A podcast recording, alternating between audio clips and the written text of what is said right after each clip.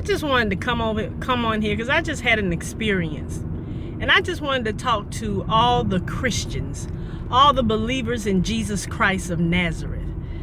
When you're going through things, when you're when you have an enemy that is on your back, and you have witches and witches and warlocks and all these different type of people who's trying to hold you down keep you down who's trying to steal from you and take from you. These agents of darkness who's trying to let you not think that you have what god has already said that you have. Stand strong and stand firm in what you do. Stand firm and stand strong in the word of god because now it's coming to a point with me where it's getting totally ridiculous and funny.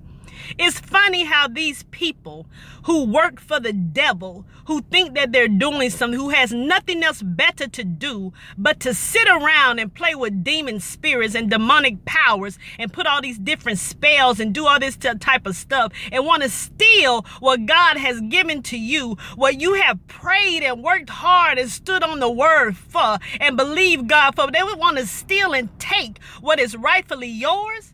And in the in the interim of it, they have their own stuff in the Lord. If they would just get themselves right, if they would just repent and get themselves right, and they think they're doing something right. But they're they're just an ignorant fool that work for an ignorant fool whose work is for a fool. It just don't make no sense. And now it's just coming to a point where it is totally. It's just funny. It's funny. It's it's funny. It's funny. When Jesus said he came for the sick, he ain't come for the healed, he come for the sick. It shows you how sick people really are.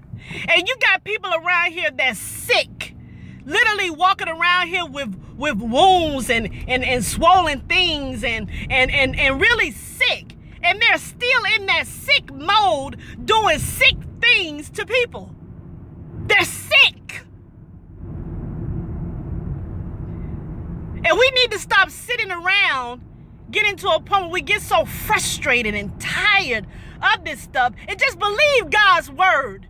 Because he's going to do what he said he's going to do. Matter of fact, he's already done it.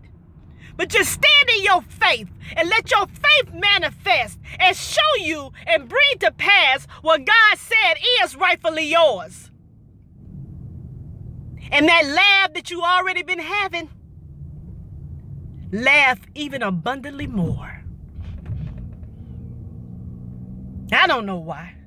I just wanted to put this out there because I'm sick and tired. I'm just sick and tired. And when you get to a point when you are sick and tired, you are sick and tired. Period. God bless you. Be blessed. Stand firm, stand strong on His word, and watch Him do massively. Watch Him bring to pass massively. Use your faith and stand on His word and see it come to pass in your life. God bless you.